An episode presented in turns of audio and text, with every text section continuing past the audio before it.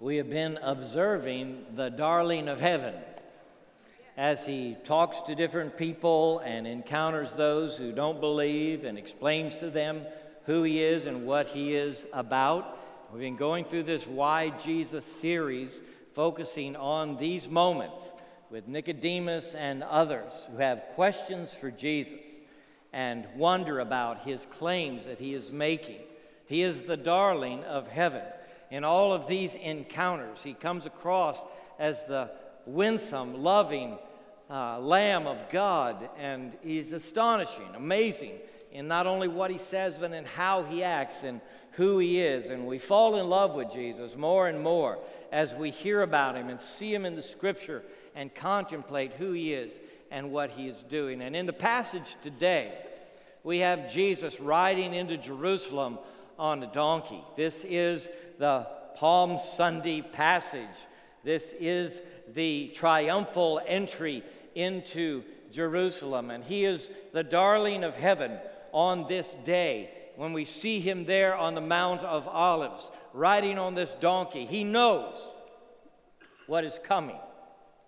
He knows he's going to be betrayed and arrested, and Friday morning he'll be crucified. He's already told his disciples that this is going to happen. And on Easter Sunday, next Sunday, I'm going to talk about I told you so, what Jesus says after the resurrection, and how the disciples couldn't get it before the resurrection. But in the wake of the resurrection and the empty tomb, and seeing Jesus raised from the dead, now they understand his words. But Jesus knows what is coming as we go to Luke chapter 19 today to look at the protesters who rained on this parade and what Jesus was calling from them in this passage, why it happened, and what was going on. So we're in Luke chapter 19 this morning, and I'm starting to read with verse 28. Jesus has told a long parable. After Jesus has said this, he went on ahead, going up to Jerusalem. Verse 29 As he approached Bethphage, and Bethany at the hill called the Mount of Olives, he sent two of his disciples, saying to them, Go to the village ahead of you, and as you enter it, you will find a colt tied there, which no one has ever ridden. Untie it and bring it here. If anyone asks you, Why are you untying it? say, The Lord needs it. Those who were sent ahead went and found it just as he had told them. As they were untying the colt, its owner asked them, Why are you untying the colt? They replied, The Lord needs it. They brought it to Jesus, threw their cloaks on the colt, and put Jesus on it. As he went along, people spread their cloaks on the road. When he came near the place where the road goes down the Mount of Olives, the whole crowd of disciples began joyfully to praise God in loud voices for all the miracles they had seen. Blessed is the King who comes in the name of the Lord, peace in heaven and glory in the highest. Some of the Pharisees in the crowd said to Jesus, Teacher, rebuke your disciples. I tell you, he replied, if they keep quiet, the stones will cry out. As he approached Jerusalem and saw the city, he wept over it and said, if you, even you, had only known on this day what would bring you peace. But now it is hidden from your eyes. The days will come upon you when your enemies will build an embankment against you and encircle you and hem you in on every side. They will dash you to the ground, you and the children within your walls. They will not leave one stone on another because you did not recognize the time of God's coming to you. This prophecy of Jesus, haunting words fulfilled in the destruction of Jerusalem in AD 70, when the temple was completely pulled down and destroyed and has not been rebuilt on the Temple Mount since. I had a moment of worship this week as I was in this passage and I was walking in the street of my neighborhood and just praying as I often do. I pray and walk. and I just felt this wonderful embrace from God. You know, just like I am in His very presence and I am resting in Him. And it's been a hectic few weeks, and God is just renewing my strength and wrapping me up in His arms. And I just started to praise Him for being the one who sustains me and keeps me, on whom I can depend, in whom I can stand. And I had a wonderful moment of worship walking by myself in the neighborhood. And as I reflect on this moment on the Mount of Olives, I expect those disciples were experiencing that same wonder of the Lord's presence, and they were proclaiming his praises in loud and joyful uh, song. And I want to walk through this event with you and note the critics as we do, because mixed into this crowd are a group of people who do not believe. They don't believe it's the right thing that's happening, they don't want to praise God. And they actually asked Jesus to rebuke the disciples. But I want to start with this notion that the Lord needs this donkey. If somebody asks you, just tell them the Lord needs it. Does God need anything? Is God in need? Does God have a need? Jesus says, Tell them the Lord needs it. The Lord needs it. Some people think, well, that's Yahweh, God of Israel. He's the Lord, and He needs this donkey. Other people say, that's Kurios, the Lord Jesus. That's who it is. Hosanna to the Lord Jesus, and that's who needs it. Either way, however you understand, the Lord needs it. He needs it. He's got a need and he needs it. God hooks up with people. He joins up with people. He gets in the yoke with people and he asks people to partner with him in the work he's doing on this earth. And in this partnership, where God works in us and through us and uses us, privileges us to be part of his work, he needs things from us. And there's an owner who's got a donkey. Now, you may think a donkey is a small matter. But if you go anywhere in the third world today, the donkey is ubiquitous. From South America to Asia to Africa, these little beasts carry people and burdens. Sometimes the burdens are bigger than they are. Sometimes they're ridden with saddles, and sometimes they're ridden bareback. Sometimes they're hooked to uh, wagons. I've got a picture of one donkey that I took in Colombia. There was this little boy there, and I was somewhere in Colombia and I saw it and I took this picture. And it reminds me of how the donkey is used in Colombia and South America and Indonesia and all over the world, in the third world, as a beast of burden, as a means of transportation. In the first century, that's an important animal. That's like your car or your pickup truck. You got it parked out there in the driveway because you need that thing. And maybe you're not using it right now, but you got it tied up outside the house. Say, this donkey's tied up out there. He's tied up for a reason, so he won't wander off because his owner may need him for something. We don't know what, we don't know when. Maybe the owner doesn't know what or when, but it's important to have that donkey available. And he looks outside and there's some people untying the donkey. Hey, what are you doing? And the answer is the Lord needs this donkey. The Lord needs this donkey.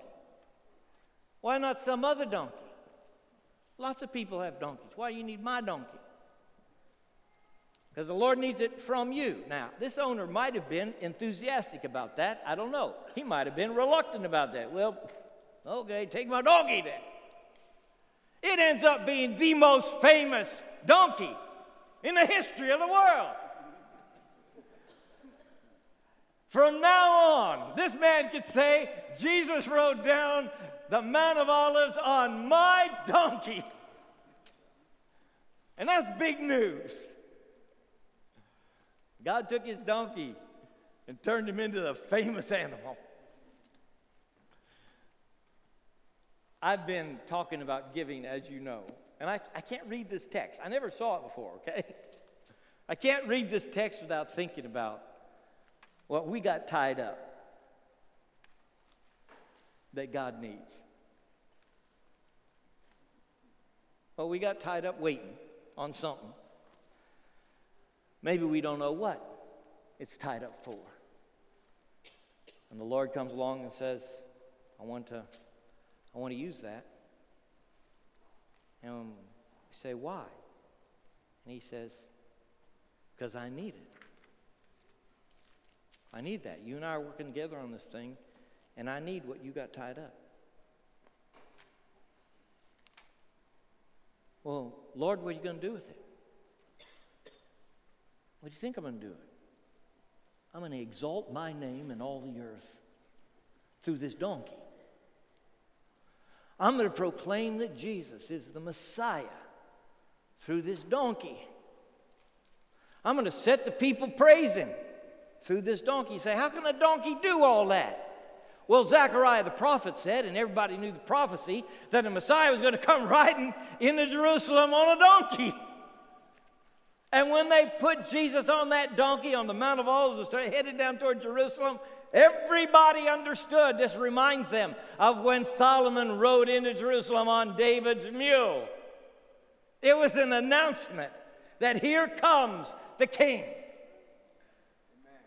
So, what am I going to do with that donkey? I'm going to tell the world that Jesus is the king who comes in the name of the Lord. That's what I'm going to do. And that's what God's going to do with what you got tied up. You say, well, that's tied up. I know. But the Lord needs it. What He's going to do with it is He's going to exalt His name in all the earth. And He's going to exalt His Son and proclaim Him as Savior. He's going to set the people to praise Him through the donkey untied and given to Jesus. So, Lord, what I tied up that you need, you're welcome to. There's not anything more important that I could do with what I got tied up than to let Jesus use it. Meet his need. meet his need. In your partnership with the one who called you and saved you by his grace, forgave all your sin, and is now preparing you a place in heaven, you meet his need.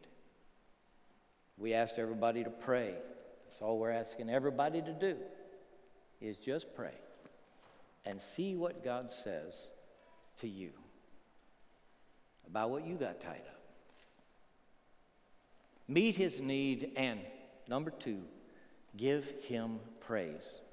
I want us to praise God as we give to Him through our offerings to the church, through these special offerings that we're receiving. I want them to be offerings of praise. They had praise offerings in the Old Covenant, and I want us to have praise offerings in the New Covenant because I want our congregation to be full of the joy that happened on the Mount of Olives on this day. They are joyously giving praise to God. They're raising their voices in joyful song. It's not just about that moment, it's about a lifetime of joy and praise given unto God because He is worthy.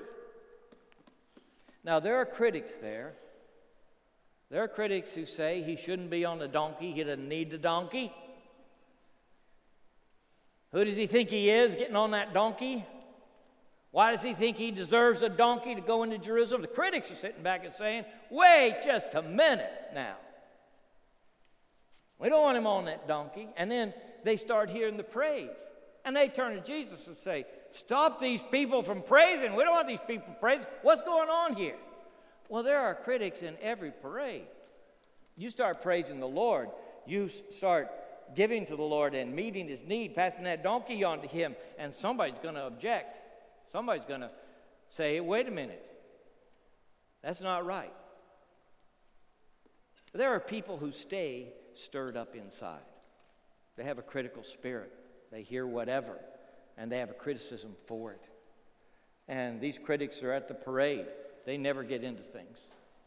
You know, they give no praise to God on this day. Sometimes we think praise only happens when we feel good. But I want to propose to you that praise is powerful. Okay? That praise changes how you feel and how you understand your circumstances. Praise has the power to do that. Let everything that has breath praise the Lord. And then the psalmist said, Praise ye the Lord. You praise the Lord. So I, I got this long finger, okay? I'm saying, You praise the Lord. You praise the Lord. And you may be thinking, I just don't feel like praise. Because life is hard and it is difficult, and I am sad and I feel depressed and I'm in despair, I'm confused, whatever. And I'm going to say it again let everything that has breath praise the Lord. There's an answer to the problem that you've got in how you feel. And praise is at the core of it. If you will start praising God, no matter what your circumstances or how you feel, if you will give God His due and start praising Him, God's going to change how you feel. I mean, I challenge you to do it, okay? I've done it myself. Think, God, can you actually do that? And when I start praising God for all He has done, for who He is, for His magnificence, I start feeling better. My circumstances haven't changed. I may still be in the same place I was, but God is changing how I feel. God will do that for you. I recommend it. I'm going to give you a prescription now a prescription of praise to practice what these disciples were practicing as Jesus came down that road on the Mount of Olives. I think they came over the hill and they looked out and they could see now the city of Jerusalem. They came over the mountain crest. And when you come over the mountain crest, there's the city of Jerusalem laid out. And it is beautiful. And you can see that eastern wall. And right now you can see the dome of the rock glistening there in the sun. The temple's never been rebuilt there. There's the dome of the rock there. But it is a beautiful sight when you look toward the city of Jerusalem from the Mount of Olives. And when those disciples and Jesus parade get to that point, they just burst out in this song and praise to the Lord. And blessed is he who comes in the name of the Lord. And that praise changes how they feel. Praise also changes your perspective, how you see yourself and the world. See, praise is the acknowledgement that there is a great God in heaven who loves us amazingly and is involved in our lives and is calling us unto himself and is worthy of our praise. That this great God who made the heavens and the earth is a good God. He is the very definition of good. He is fundamentally, intrinsically good. That this God is a God of love. And so I give him praise and honor his name. And as I do, I renew my vision. Now I'm seeing the world in a little different light. And guess what? It's a more truthful way to see the world. What happens to you when you're hurting is that the pain cries out for attention. It wants you to pay attention. And if the pain is deep and the sorrow is deep and you're feeling this on the inside, it calls out again and again hey, pay attention to me your pain can actually suck you in until it becomes the way that you approach day after day the life that you're living. You're living out of the context of that pain. You're seeing the world from the point of view of that pain. And you suppose that seeing everything from the point of view of your pain is an accurate way to see the world. But you're actually bigger than your pain. Your world is wider and greater than your pain. And if you let your life funnel down to just this place of sorrow and trouble and darkness. You will not see the world like it really is. Praise delivers you from that dark hole, seeing the whole world from the point of view of your pain, to seeing the world from the one who is seated on the throne, high and lifted up, and knows all things and rules over this universe with a heart of love and care for these creatures he has made. So praise changes my perspective, and praise even changes my understanding so that I don't understand the world anymore the way I used to when I was captured by my pain. Now I see the world in the context of the great God who made it and his love for me. And my pain is in its proper perspective. You say, well, it feels to me like God's ignoring my pain. No. Jesus knows when he rides through the praises of his people that five days from now, they're going to hang him up to die. He knows this. He knows he has this horrible journey through which he will travel until he says it is finished on the cross. He knows this. The other people don't know it, but he does. And yet he joins in this parade of praise. He insists that it happens. And he knows if these disciples were to stop singing and praising, the stones themselves would cry out. Why? Because God has ordained it. He's ordained it in his universe, He's ordained it in your life. He has ordained praise. He heals you through it. He changes your outlook through it. He changes your mindset. He changes how you feel through this great prescription of praise. God ordained praise on this day, and it was going to happen no matter what the critics said. If you have this sand in your spirit and your heart starts moving against the voice of praise, if you don't want folks to praise God around you, if it, if it feels unfit to you, like it doesn't work to you, then I'm afraid you may be on the sideline with a critic saying, Tell those disciples to hush. Rebuke those disciples. That's not the way it is. I want you to back up. Ask yourself Is praise real praise, praise that is released from my heart, is it part of my walk? Is it part of my life? Is it part of my spirit? Is it who I am? Is this something that is in me? And if not, to step out today on this Palm Sunday and say, from now on, every day is Palm Sunday for me. And I'm going to give God the praise that is due him.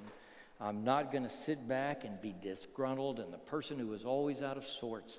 I'm going to be the person who sees the goodness of God in the land of the living. That's who I'm going to be. You say, I can't turn it on and off. God commanded you to praise, knowing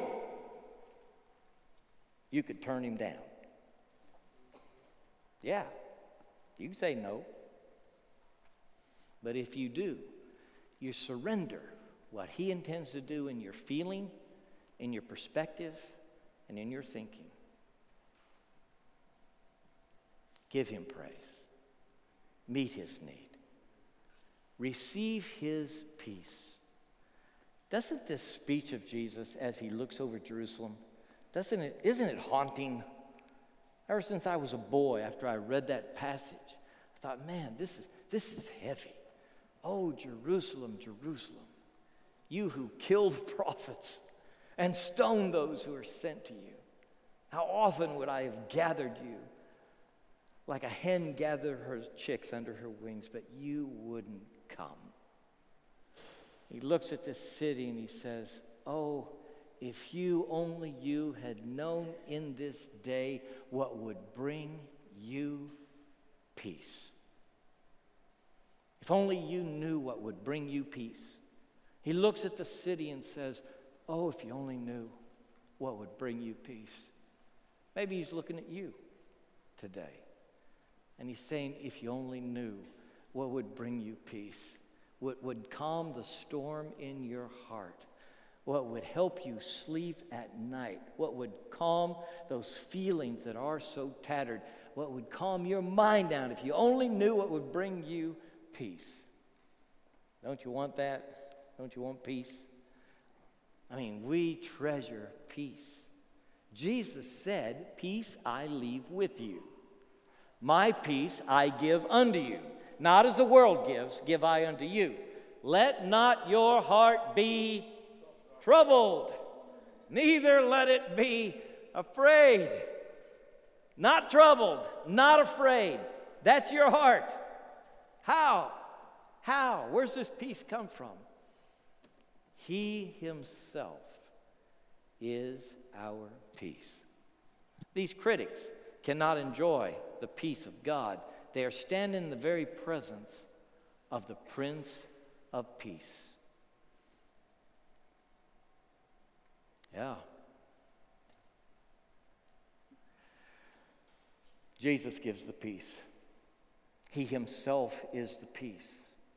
He brings life together. Why is Jesus the peace? Because he is the very presence of the eternal God in the midst of his people. His name is Emmanuel, which is God with us. And this is where peace comes from. And the only place it comes from. Peace comes from Christ Himself. He reconciles us unto God. We are reconciled, we are made right with God through Jesus. And every day, every thought, every relationship is part of that work of being made right with God that Jesus does in us. We say, oh, if I could just get back in control, then I would have peace. When I'm back in, when I'm in control of things, I can just kind of relax. But when life spins out of control, it just drives me nuts. You know, I got to be in control to have peace. Some people are saying, I would have peace. I'd be okay if I could just understand why. I got a why that needs an answer. And if I can't get this why answered, I can't get to peace. And I'm here to, to say today your peace is not in your control of the world around you, nor is it in you understanding the why of all that's happened to you and those that you love. Your peace is not in those things. If you, only you, would know on this Palm Sunday what would bring your peace, it is Jesus Himself. Amen. He is our peace. He breaks down the barriers between us and other people and between us and God. And He brings us into the loving unity of the Spirit that we long for as the deepest need of our hearts. Jerusalem, Jerusalem, if you only knew. Receive His peace and enjoy His presence. Enjoy His presence. These critics, they don't have any peace and they don't know that God's right there among them. All these things are going to happen, Jesus said. There's going to be such trouble in Jerusalem. Why? Because you did not know. You did not recognize the time of God's coming to you. You missed it. God came to you, He intended to bless you and to do something amazing in your life, and you did not recognize it was God. Here are these critics saying, Hush these disciples up, rebuke them. They don't need to be singing and praising God like this. You don't need to be riding on this donkey. They're standing in the very presence of God. It is at this very moment that God is unveiling in the earth the one that is to be the Savior of the world. He is the one who's going to die on the cross. This is the Lamb of God, and right now he's being recognized as God's anointed one, as the King. He's the King, he's the King, and he comes in the name of the Lord. This very moment, God is amazingly at work, and they're sitting there with their hearts stone cold. And so much of the heartache that came was because they did not recognize the time of God's coming to them. I tell you, there comes a moment when nothing else matters. But do you know Christ Jesus? Are you in the presence of God? Do you know that God is in your life and you are in Him? Do you feel His arms around you?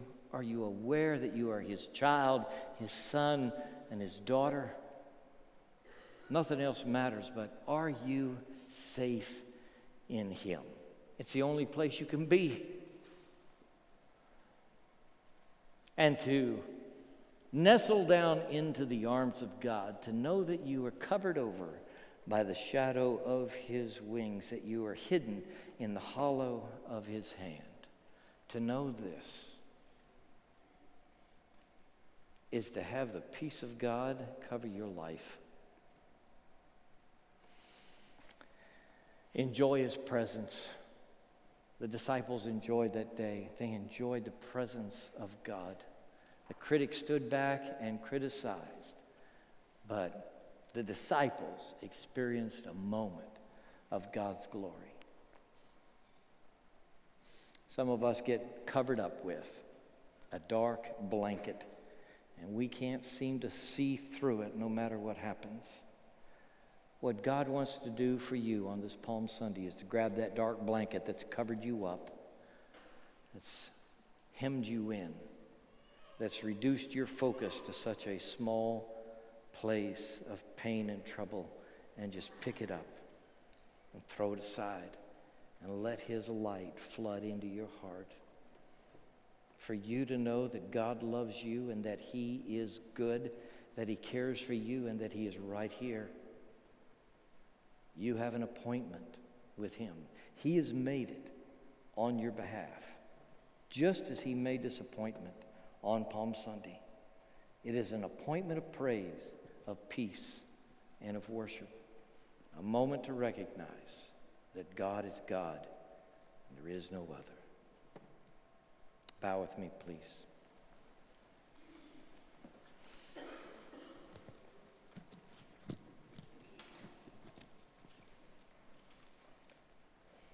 If you've never trusted Jesus as Savior, what a, what a great moment on this Palm Sunday to say, Lord, I recognize you as the King who has come in the name of the Lord, as the Blessed One.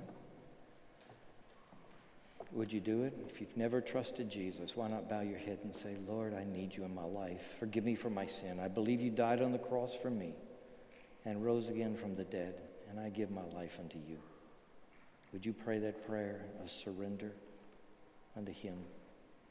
Maybe you've not been baptized. What a moment to say, Lord, I want to follow through with this. I've been waiting, and the time has come.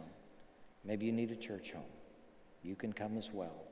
Lord, we commit to you this moment of decision.